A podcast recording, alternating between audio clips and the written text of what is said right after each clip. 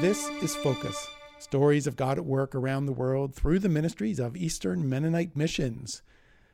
Today, I'm sharing about an EMM missionary family who served in East Asia. Due to the sensitivity concerns of this region, the names in this story have been changed. Well, how did living in East Asia change and define Emma, her husband Ethan, and their family? The better question, maybe, to ask is how did living in East Asia not change and define them?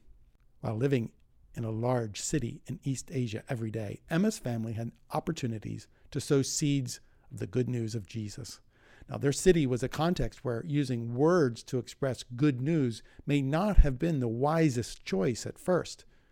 But after days of encountering the same shopkeeper, or market vendor, or neighbor, they could answer questions such as why are you here?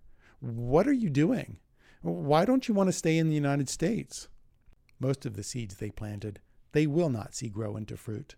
They returned to the U.S. earlier this year.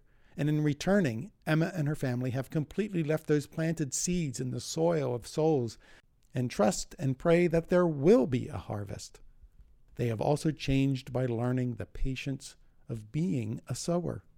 No matter where in the world they live or with whom they interact, their lives and the gospel message must match up. The presentation of the message can come in a different package or have a different presentation, but the essence is absolutely the same.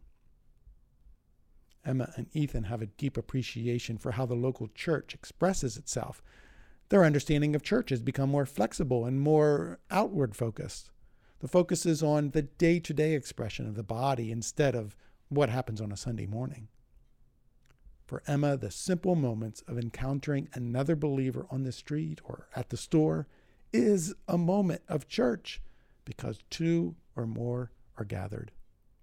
And they have learned to appreciate the small group setting of inviting others for a meal and celebrating together the ways God is guiding their lives.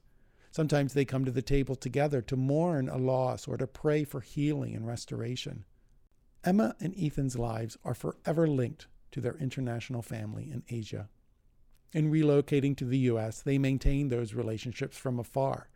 Because of this, their lives are richer, and their children see their family as more than just those who share their family name. They have brothers and sisters, aunties and uncles all over the world. The good news of Jesus has been the link that binds them all together. Well, I hope you've been inspired by the stories you've heard on this broadcast over the past year. God is at work through the ministry of EMM workers around the world, and you are a part of this ministry of transformation. Your prayers and financial support help EMM workers cross cultures, engage the world, and make disciples of Jesus. That's the EMM mission statement. We very much appreciate your generosity as you consider how you might be able to make a gift at the end of this year. If you'd like to send a check, you will find our address on our website, emm.org/give. And of course there you will also find instructions for giving online. Hey, thanks for listening. I'm Joe Hollinger for Eastern Mennonite Missions.